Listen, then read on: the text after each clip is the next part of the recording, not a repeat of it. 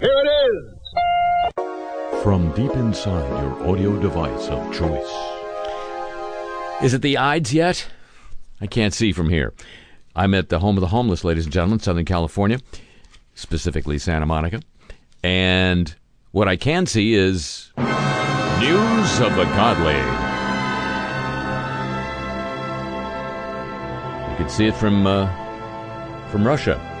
According to Pope Francis's right-hand man, a survivor of clerical sexual abuse who resigned earlier this month from a papal anti-abuse commission, quit because she wanted to shake the tree in the Vatican.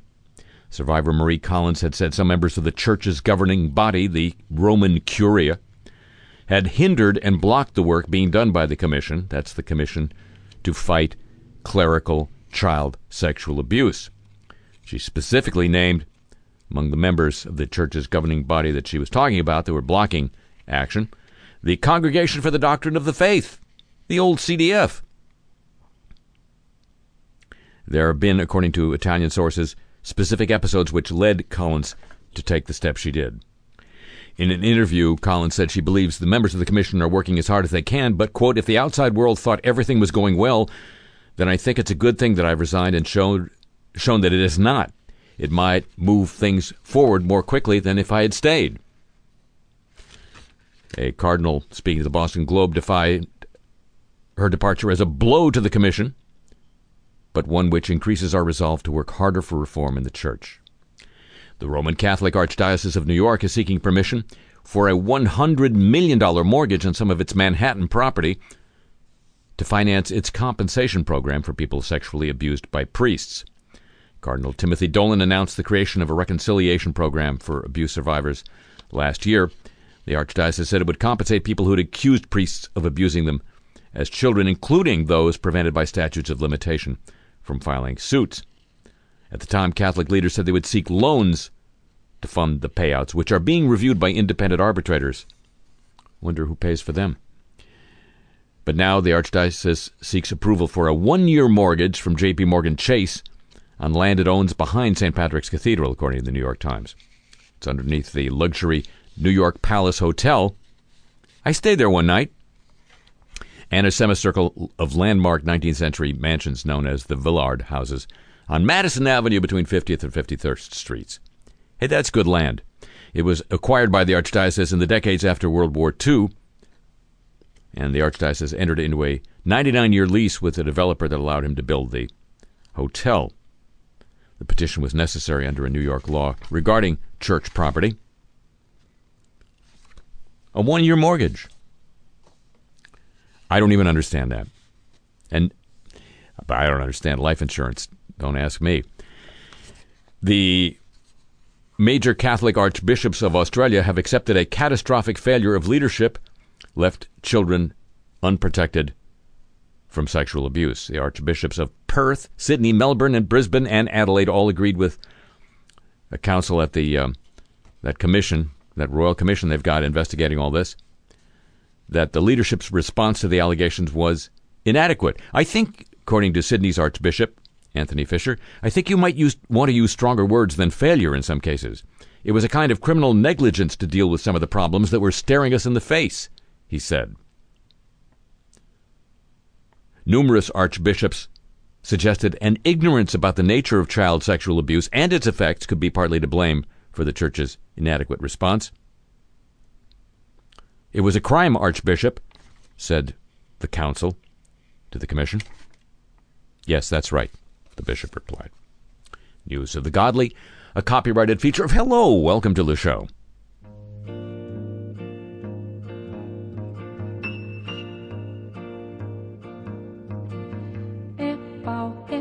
Pedra é o fim do caminho, é o resto de toco, é um pouco sozinho, é um caco de vidro, é a vida, é o sol, é a noite, é a morte, é o laço, é o anzol, é peroba do campo, é o nó da madeira, é o matita pereira, é madeira de vento, a ribanceira, é um mistério profundo, é o queira ou não queira, é o vento ventando,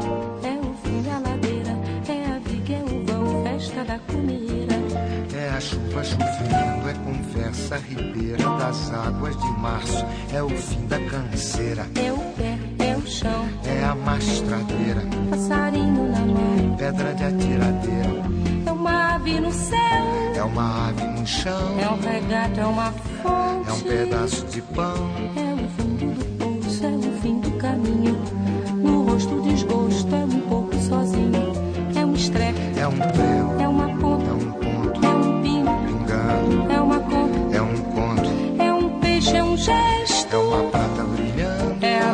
manhã, é o tijolo chegando. é a lenha, é o dia, é o fim da picada, é a garrafa de cana, estilhaço na estrada.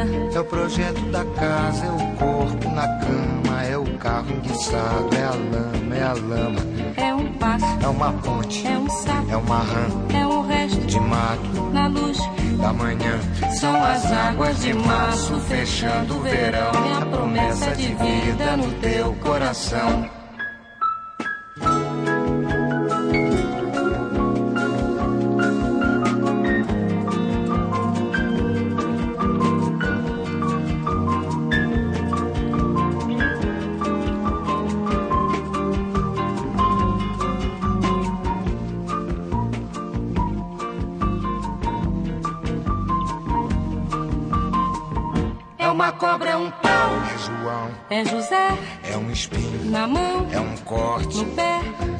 As águas de março fechando o verão. É a promessa de vida no teu coração. É pau, É pedra é o fim, do caminho. é um resto, de topo, é um pouco, sozinho. É um passo, é uma ponte. é um sapo, é uma rã, É um belo horizonte. é uma febre terçã. São as águas de março fechando o verão. É a promessa de vida no teu coração.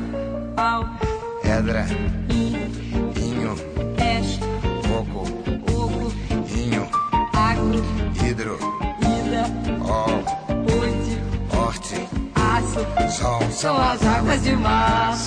março fechando o verão. É a promessa de vida no teu coração. Padaba, pode badiza, zazaziza, azanamenya, andandede,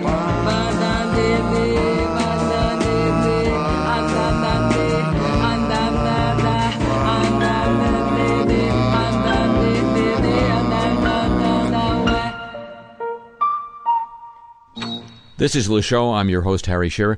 And now, ladies and gentlemen, news of Nice Corp. Nice people doing nice things. Speaking of emails, as we seem to be all the time these days, it's a thing. The British publishing arm of Rupert Murdoch's News Co- Nice Corp, sorry, deleted 20 million emails in 2010 and 2011. Way back then long before, well, no, that was when Hillary Clinton had her thing, as investigations into illegal phone hacking by journalists gathered pace. They eliminated those emails. This is according to new evidence in a lawsuit being filed to prevent Nice Corp from taking over Britain's Sky TV, according to Bloomberg. News group newspapers. Can they use the word news more in that name? Is being sued by a group that includes television stars, wow, and a former professional soccer player. Lawyers for them cited new evidence from a statement provided by one of the company's IT managers. He testified millions of messages were erased because of problems with the IT system. Oh, Rupert couldn't afford it. Our case said the lawyer for the folks who are suing is it was deliberately ordered by those at the top of the tree as a way of getting rid of incriminating emails. They were continuing their mass destruction of emails even after the police had, dis- had started their investigation, unquote. The court case says Bloomberg News may become a hurdle for Fox in its $14.3 billion bid for Sky. They got that kind of money? British members of parliament have asked the government to consider past wrongdoing in Nice Corp Murdoch family controlled companies when deciding whether to approve the merger. James Murdoch, who was executive chairman of the publishing unit when all the phone hacking happened, now runs 21st Century Fox, which wants to take over Sky. A trial in the phone hacking lawsuit is scheduled for as soon as October. There are 24 claimants remaining in that case. An email, according to the lawyer for the victims in the uh, phone hacking case, uh, an email sent by Nice Corp executive Rebekah Brooks, remember her, in 2010, pr- that, uh, that proposed eliminating emails that could be unhelpful in the context of future litigation, unquote. That's the words of Rebekah Brooks. The next day, a Word document about deletion was created with the title JRM. According to the lawyer, those initials refer to James Murdoch. Nice, nice people doing nice things. News of Nice Corp. It's, it's nice. And now, because it can't all be nice, news from outside the bubble.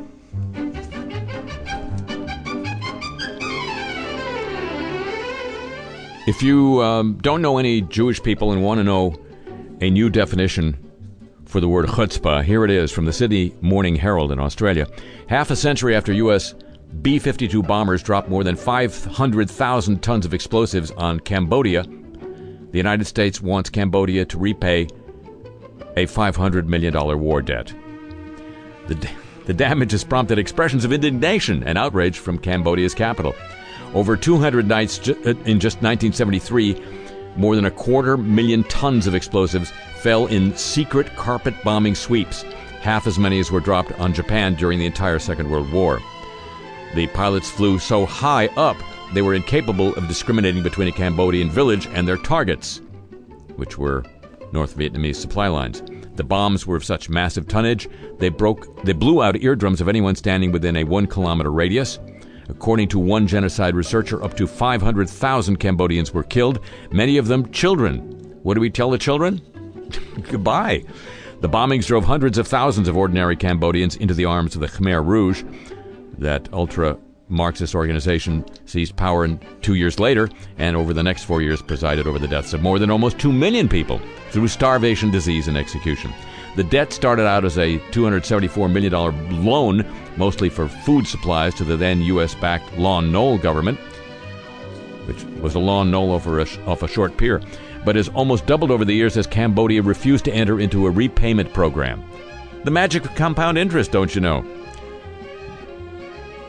The U.S.'s ambassador to Phnom Penh, the capital, says Cambodia's failure to pay back the debt puts it in league with Sudan, Somalia, and Zimbabwe. To me, Cambodia does not look like a country that should be in arrears. Buildings coming up all over the city, foreign investment coming in, government revenue is rapidly rising. I'm saying it's not in Cambodia's interest to look to the past, but to look at how to solve this, because it's important to Cambodia's future. The ambassador says the United States has never seriously considered canceling the debt. The strongman Prime Minister Hun Sen says the United States created problems in my country and is demanding money from me. They drop bombs on our heads and then ask us to repay. We should raise our voices to talk about the issue of the country that has invaded other countries and has killed children. A former Reuters bureau chief in Ho Chi Minh City, James Pringle, says he's not a supporter of Hun Sen, but he said on this matter he is absolutely correct. Cambodia, he says, does not owe a brass farthing to the U.S. for help in destroying its people, its wild animals, its rice fields, and its forest cover. According to uh, the strongman Hun Sen, craters still dot the Cambodian countryside. Villagers are still unearthing bombs, forcing mass evacuations until they can be reactivated. It's like the war never ended. There are a lot of grenades and bombs left, he says. And who did it? It's America's bombs and grenades. A diplomat posted in Phnom Penh between 71 and 74 told the Sydney Morning Herald that the food the U.S. supplied to Cambodia came from excess food stocks in the first place. That's what we were lending them the money to buy. I remember well that shipments of corn were made. He said Cambodians don't eat that, so it was fed to the animals. He pointed out the United States refused to normalize relations with Vietnam until it agreed to take on the U.S. debt of the former South Vietnamese regime. We're tough, but fair. And the world faces the largest humanitarian crisis since the end of the Second World War, with more than 20 million people in four countries facing starvation and famine, according to a senior United Nations official. Without collective and coordinated global efforts, people will simply starve to death, and many more will suffer and die from disease, according to Stephen O'Brien, the UN Undersecretary General for Humanitarian Affairs. He urged an immediate injection of funds for Yemen, South Sudan, Somalia, and northeast Nigeria, plus unimpeded access for humanitarian aid. We need $4.4 billion by July. I got that on me. No, Rupert has it on him. That's, I was confused there for a moment. Unless there was a major infusion of money, he said children would be stunted by severe malnutrition, would not be able to go to school, gain in economic development would be reversed, and livelihoods, futures, and hope lost. Hey, aren't we, U.S., you and me, providing the uh, materiel? Yes, it's a technical word for the Saudis to be bombing uh, their enemies, the Iranian backed rebels in self same Yemen. UN and food organizations decline, define famine as when more than 30% of children under age 5 suffer from acute malnutrition, and mortality rates are two or more deaths per 10,000 people every day.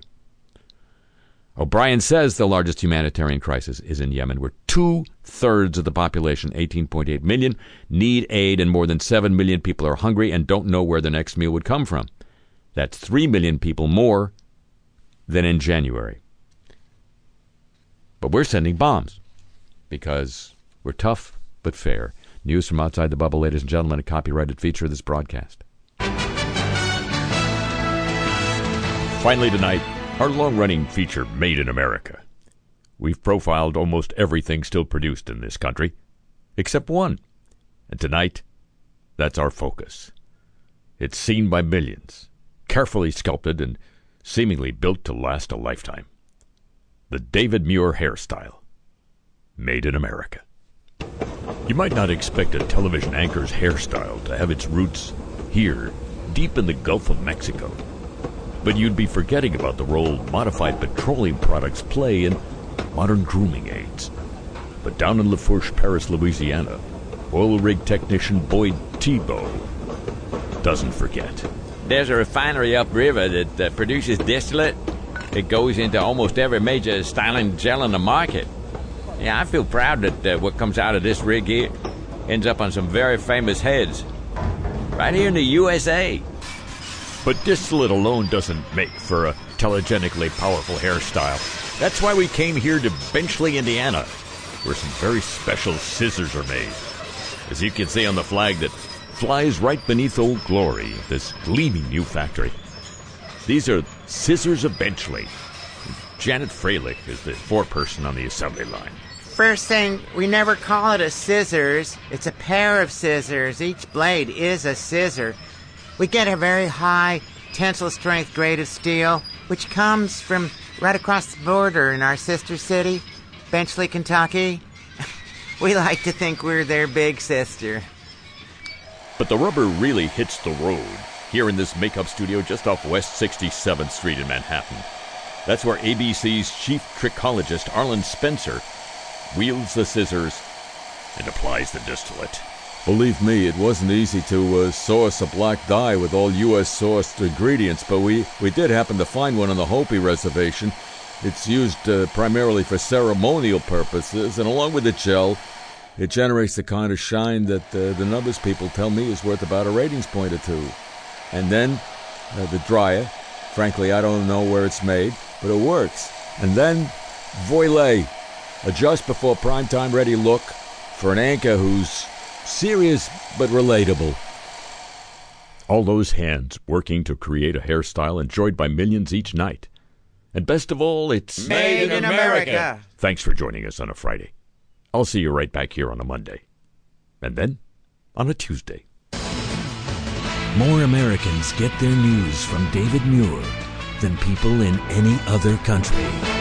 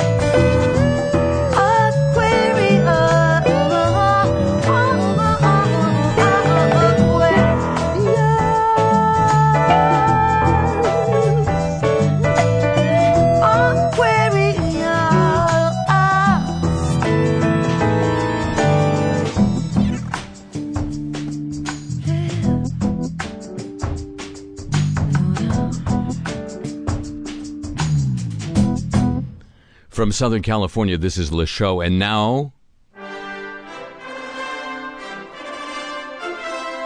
Oh, it's news of the Olympic movement.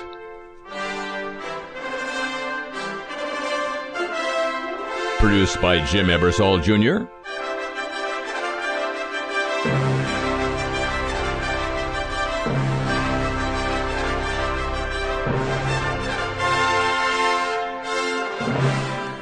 It's been conventional wisdom that President Trump hurts the chances for Los Angeles to be chosen to host the 2024 Olympics.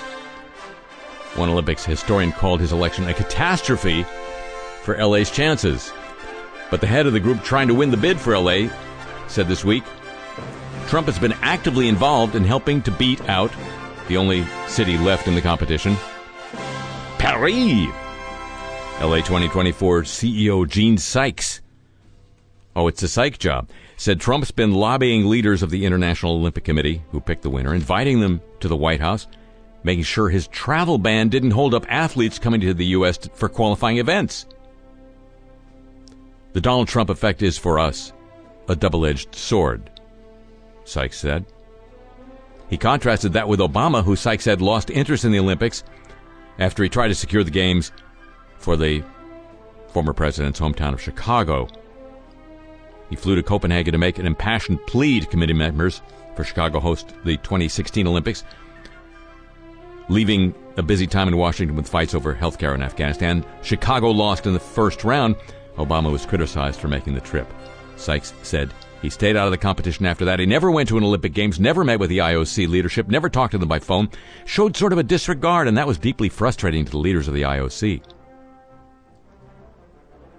Sykes also acknowledged some committee members are dismayed with Trump's rhetoric. Well, that's what we have in common with him. Temporary structures for the new national stadium set to serve as the main venue for the 2020 Tokyo Olympics and Paralympics are expected to cost more than double the initial estimates, according to a source with the organizers. But that's just now. It's not 2020 yet. The overlay expenses that will come in addition to the costs for the main permanent structure are likely to amount to about oh, 87 million. The anticipated spending in the bid was 33 million. The latest estimate includes cost to build a sub-track site that is needed as a practice area. The source said it is not yet clear whether the sub-track will be considered temporary.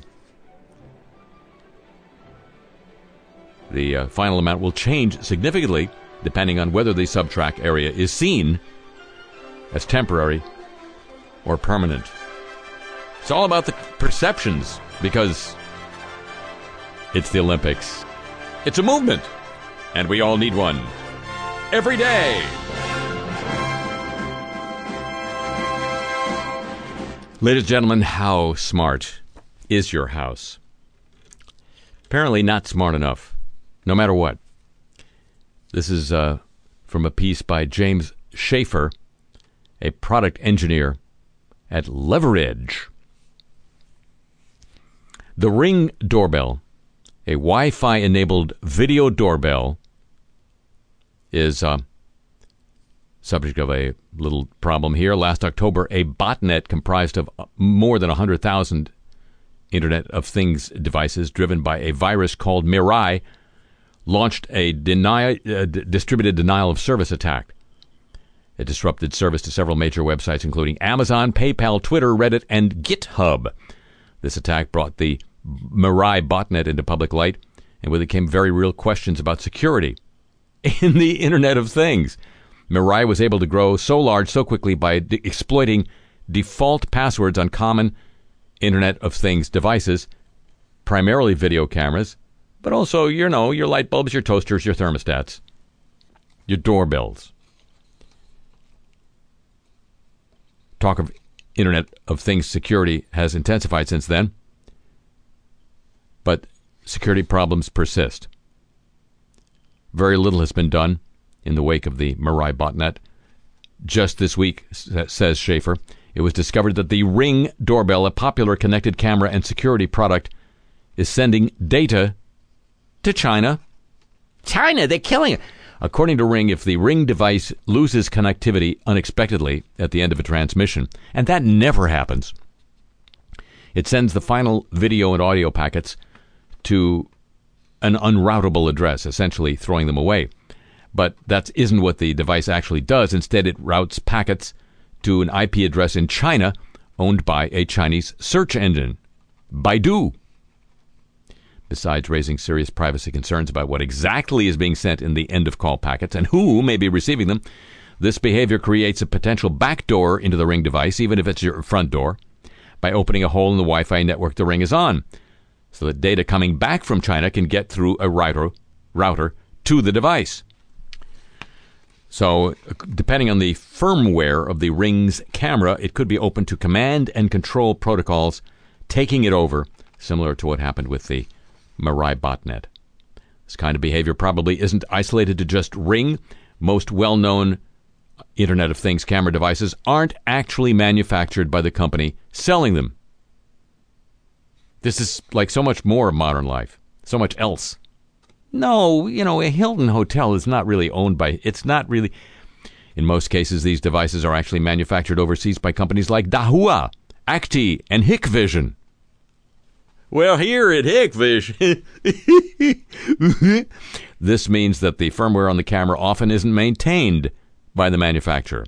So, consumers may be willing to trust Ring, but by using the Ring doorbell, because you got to see who's Consumers are also unknowingly choosing to trust the manufacturer of the camera.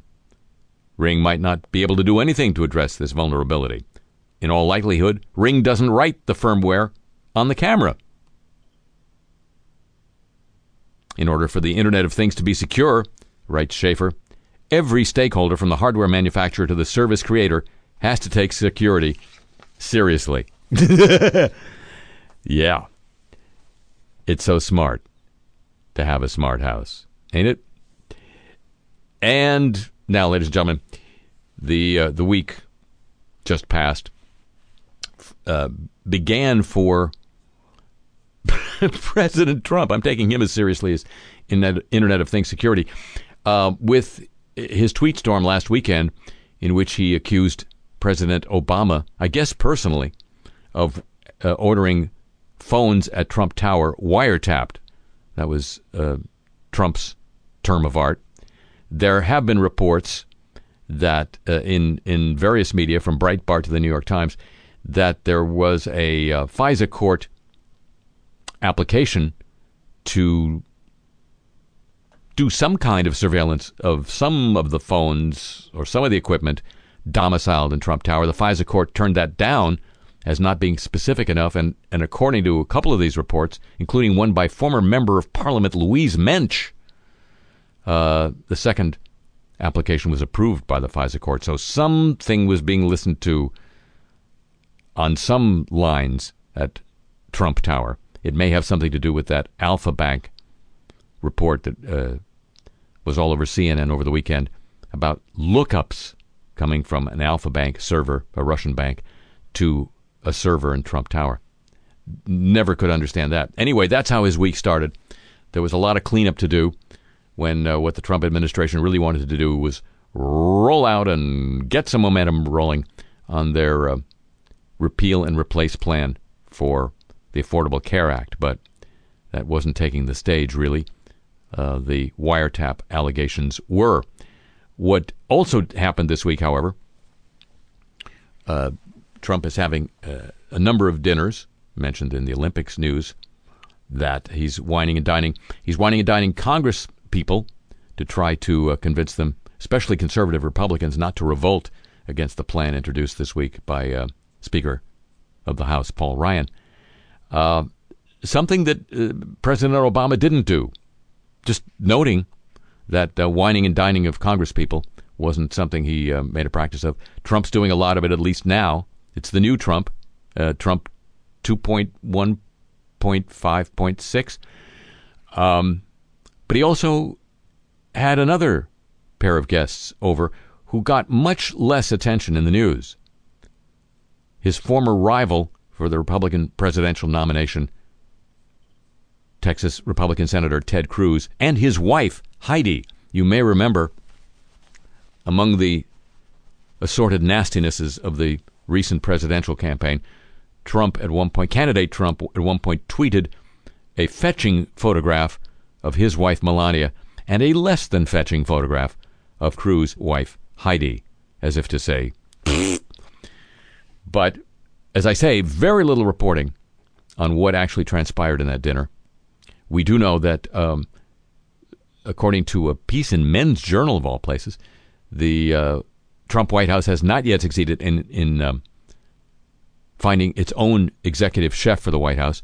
So they've continued on the the uh, tenure of uh, a woman, a Filipino woman, first woman and first uh, Asian person to have that job as White House executive chef. She's been there since the George W. Bush administration.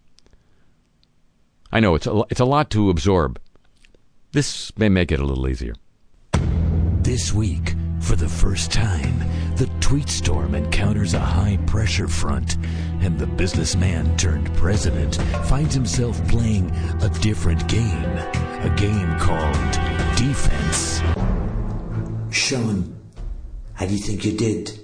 Well, we buttoned up all the cabinet members. Comey did his speech, but stayed away from the wiretap stuff. I think we did well. You know what I think? I think we still have a big job. We, I think you still have a big job to do. It, it is a big government. I mean about the wiretap thing. Huh.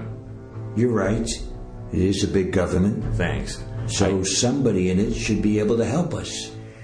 Well, we kind of tossed it to the Congress in our statement. The statement that said we'd have no further statement. That's the one. I thought that closed the door on a lot of this. Your new task is to very gently open that door again. to repeat that we won't have any more statements?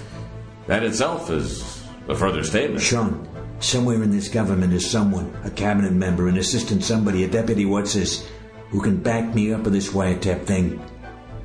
Your task is to find him or her. Hmm. Does uh, Meredith McIver have a government job? Not yet. What do you think? Sounds like, more like something Wright should be doing. You think Wright should be fired? I didn't say that. Sean, your team's counting on you. Me, I'm not so sure. I know he meant that last part to sound threatening, but I know the man pretty well by now. It's just his way of giving me a good natured kick in the behind. It felt good. Christina, Yes, sir. big dinner tonight. I know. Ted and Heidi Cruz. You know, I really roasted them during the campaign. You want I should roast the chicken for them? I. Nah, they're too fancy. They're Texas people. Hmm. Maybe some barbecued, uh, I don't know, something they barbecue? I got enough problems with my hands without all that grease. Listen, your task for the night is a very simple one. Burgers and fries. We do that four nights a week. I know, and you're getting very good at it. I don't want them focusing on the food anyway. Can you do it? What temperature? Well done. And uh, what if they want less cooked? Here's the deal. If they want medium rare, they can get it on their own nickel. Ted, Heidi, cheers. May the, Lord bless, this alcohol. Look, guys, this is a tough task. Oh, we know. We prayed a lot about it. I'm asking you to do something I've asked of no one else on the team so far. You want us to forget all the nasty things you said about us? In return, you're going to forget that Ted called you a pathological liar. I can say I'm going to forget it, but Ted wouldn't believe me, right? right? Look, Mr. President, uh, I can forgive you and Heidi can forgive you. But my dad can't forgive you. Why? He didn't pass away, did he? I'm always the last to be briefed. No, thank the good Lord he didn't. But you didn't invite him to this dinner. Ted, you're a good conservative. You know burgers don't grow on trees. Listen, it boils down to this. We've got important work to do in the Congress. You can help. And me? You can help him help me. Just think about it for a few minutes. Because there's no dessert. Uh, the ladies' room is. Uh, the guy will show you.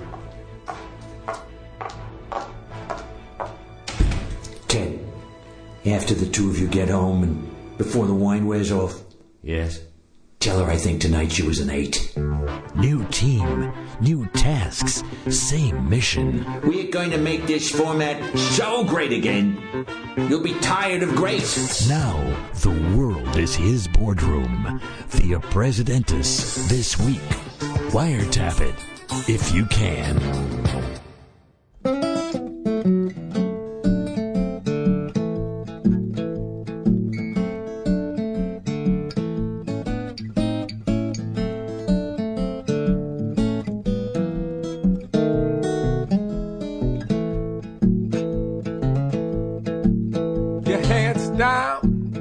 You had class, you had everything to make a love last. You had grace, you had charm, you had me hanging on your arm. When I found out you were a fake, you ran up and bit me like a snake, and I wasn't ready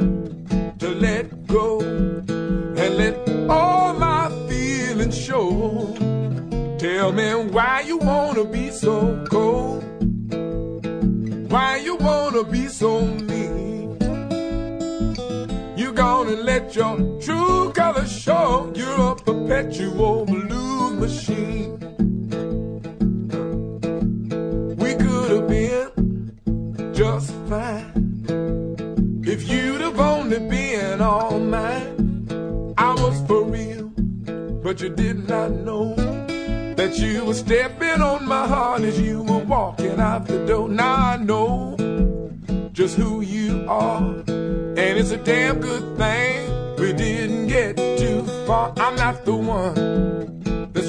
you. You need a man to do your rolling like you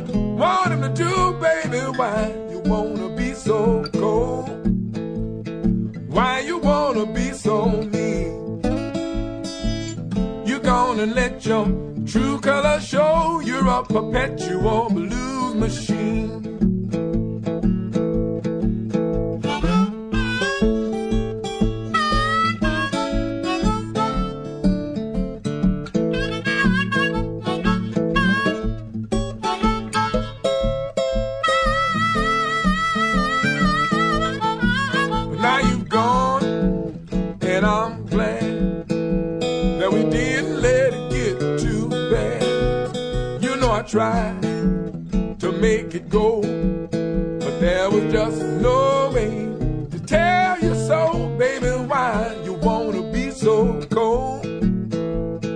Why you wanna be so mean? You're gonna let your true colors show. You're a perpetual blues machine.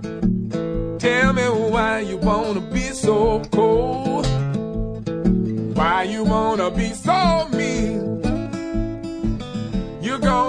Your true colors show. You're a perpetual blues machine.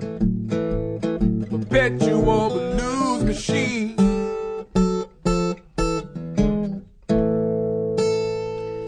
Ladies and gentlemen, um, on our News of the Atom feature, I have uh, tried, I've endeavored to bring you the drip, drip, drip of news from Fukushima. The uh, Guardian newspaper in London sent a reporter over to sort of give a uh, a big picture of what's been going on there, and I thought I'd share some of that with you. The, uh, starting with the failure of the robot was called a Scorpion that failed into its exploration two hours into what was supposed to be a 10 hour mission. Talked about this last week or the week before. This is. Uh, was an unprecedented undertaking, one expert described as, quote, almost beyond comprehension. Cleaning up the plant, says this reporter, scene of the world's worst nuclear disaster, is expected to take 30 to 40 years at a cost Japan's Trade and Industry Ministry recently estimated at 189 billion dollars. That includes compensating tens of thousands of evacuees. That's nearly double an estimate released 3 years ago. So they're no worse than the Olympics. Why don't they stage the Olympics at oh this developing robots capable of penetrating the most dangerous parts of the Fuke reactors and spending enough time there to obtain the data that's needed is proving a near impossible challenge for TEPCO, reports The Guardian. The Scorpion robot, so called because of its camera mounted folding tail, died after stalling along a rail beneath the reactor pressure vessel. Its path was blocked by lumps of fuel and other debris. It also may have been damaged by radiation. Before it was abandoned, its dosimeter indicated that radiation levels inside the vessel were 250 sieverts an hour. In an earlier probe using a remote controlled camera, radiation at about the same spot was as high as 650 sieverts an hour. That's enough to kill a human within a minute. Better than polonium. The manager of the Fuke plant, Shunji Uchida, concedes that TEPCO acquired limited knowledge about the state of the melted fuel. So far, we've only managed to take a peek, as the last experiment with the robot didn't go well, he says. But we're not thinking of another approach at this moment. Unquote. The two other reactors, where radiation level, levels are even higher than in reactor 2, exploration work has barely begun. There are plans to send a tiny waterproof robot into reactor number 1 in the next few weeks. No date has been set for exploring the more seriously damaged reactor number 3. You just sit there. We'll get to you. The head of the decommissioning arm at Fuke says he wants another probe sent in before, before deciding how to remove the melted fuel. TEPCO insists it will begin extracting that melted fuel in 2021, a decade after the disaster.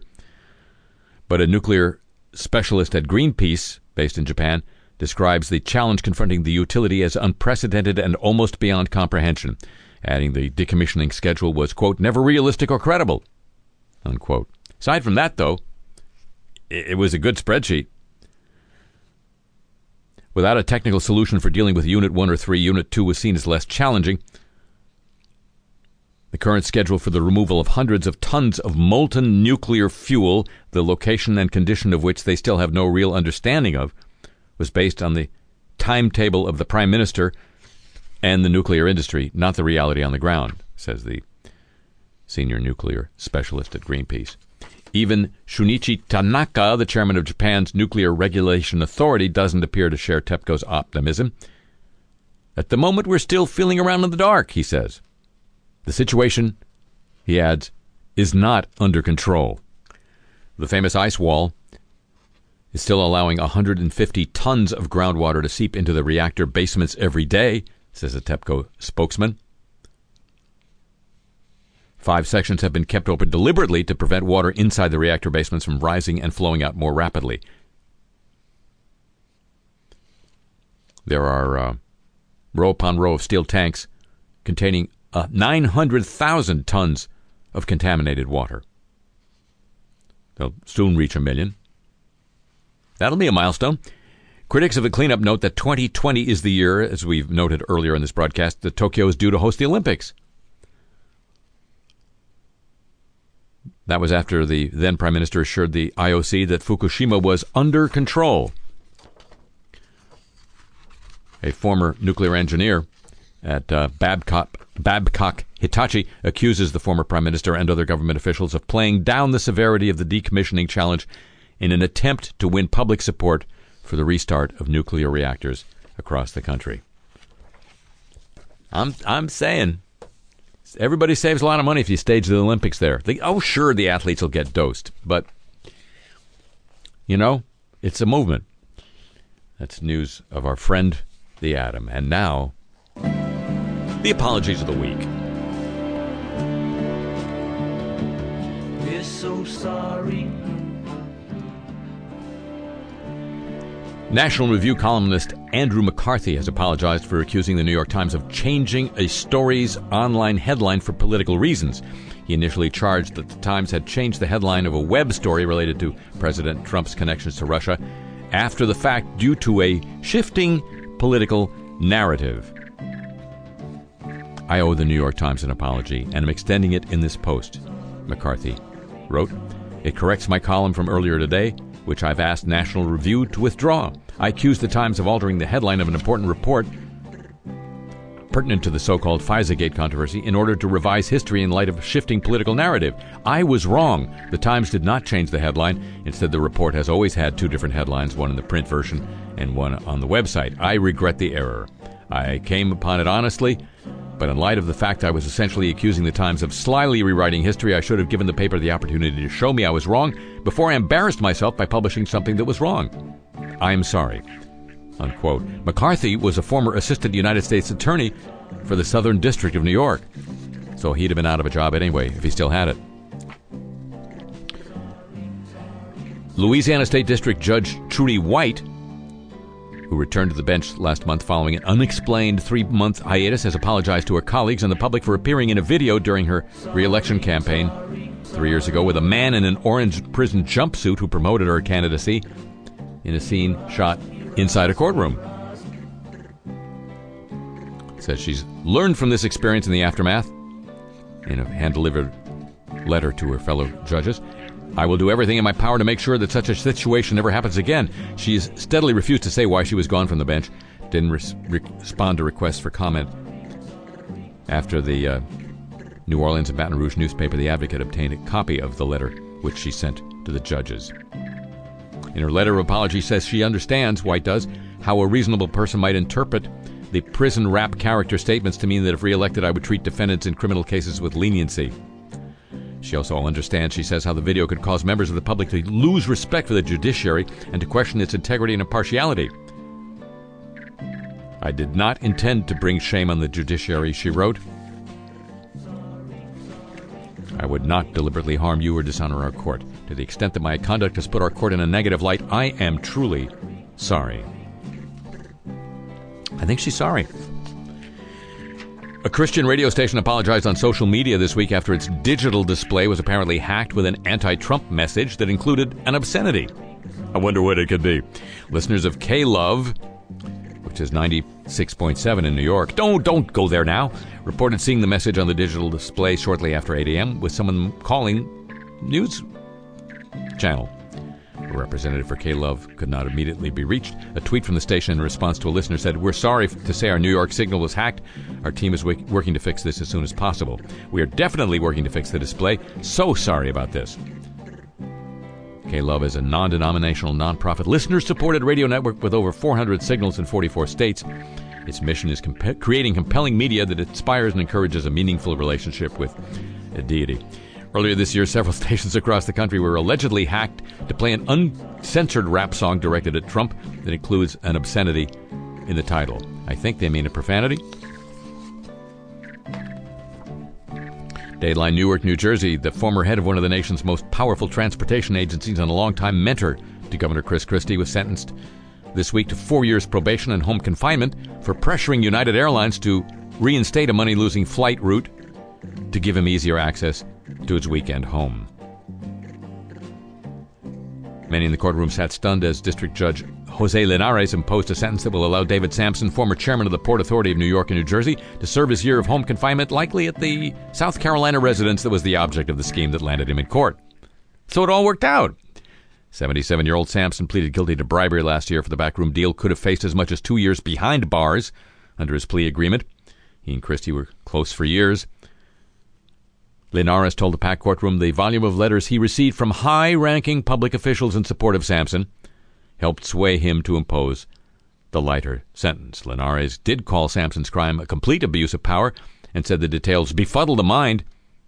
He said Samson is entitled to some credit for a lifetime of good work in public service. The damage to his reputation has a punitive aspect to it, which affects people like Mr. Samson very severely, said Linares.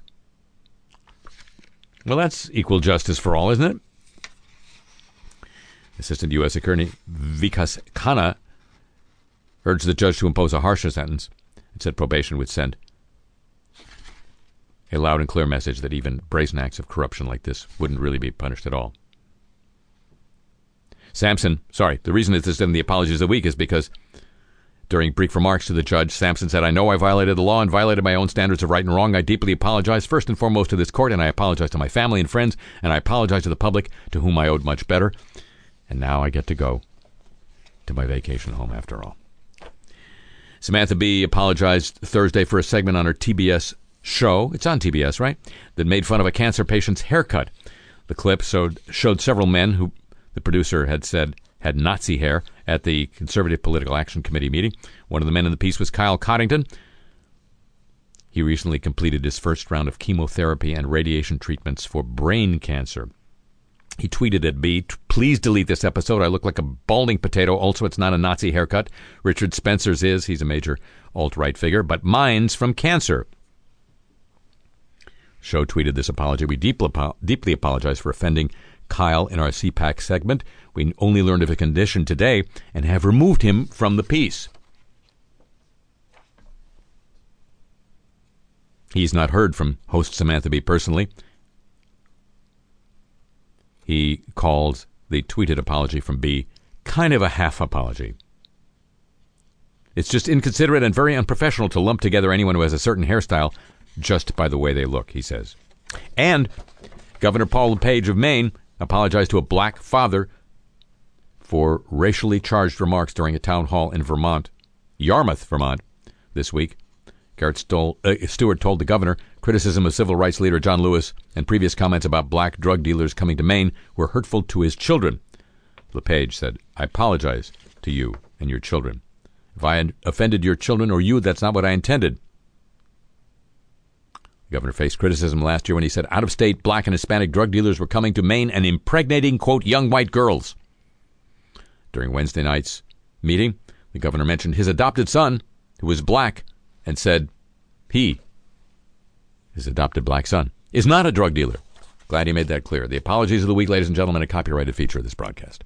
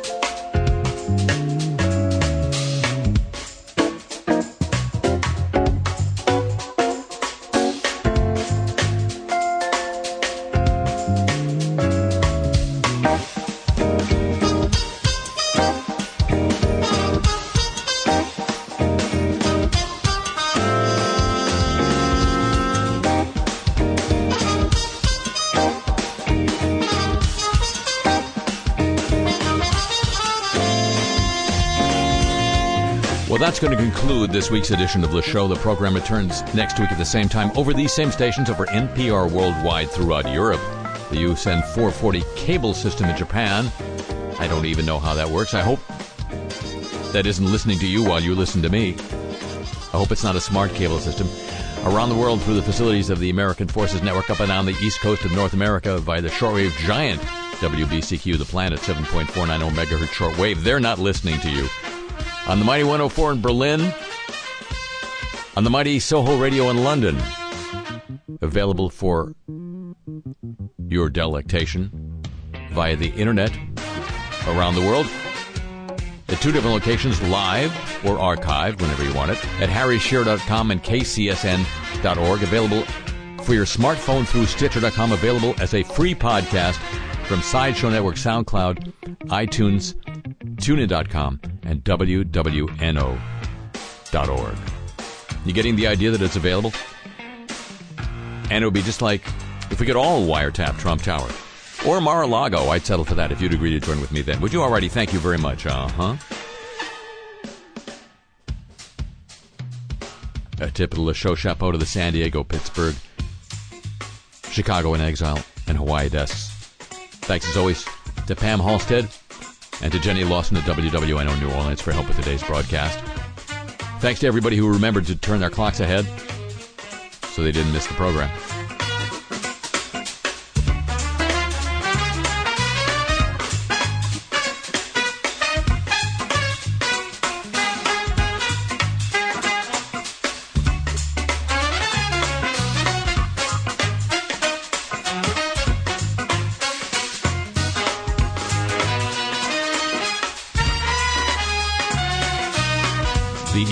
For this program. Playlist of the music heard here on, and your chance to get Cars I Talk t shirts for whatever holiday may be coming up, or just for no occasion at all. That's all at harryshearer.com. Home of no occasion at all. And me? I'm on Twitter. Like, like your president. No, not really like him. But I'm still on Twitter at the Harry Shearer. president, I said it.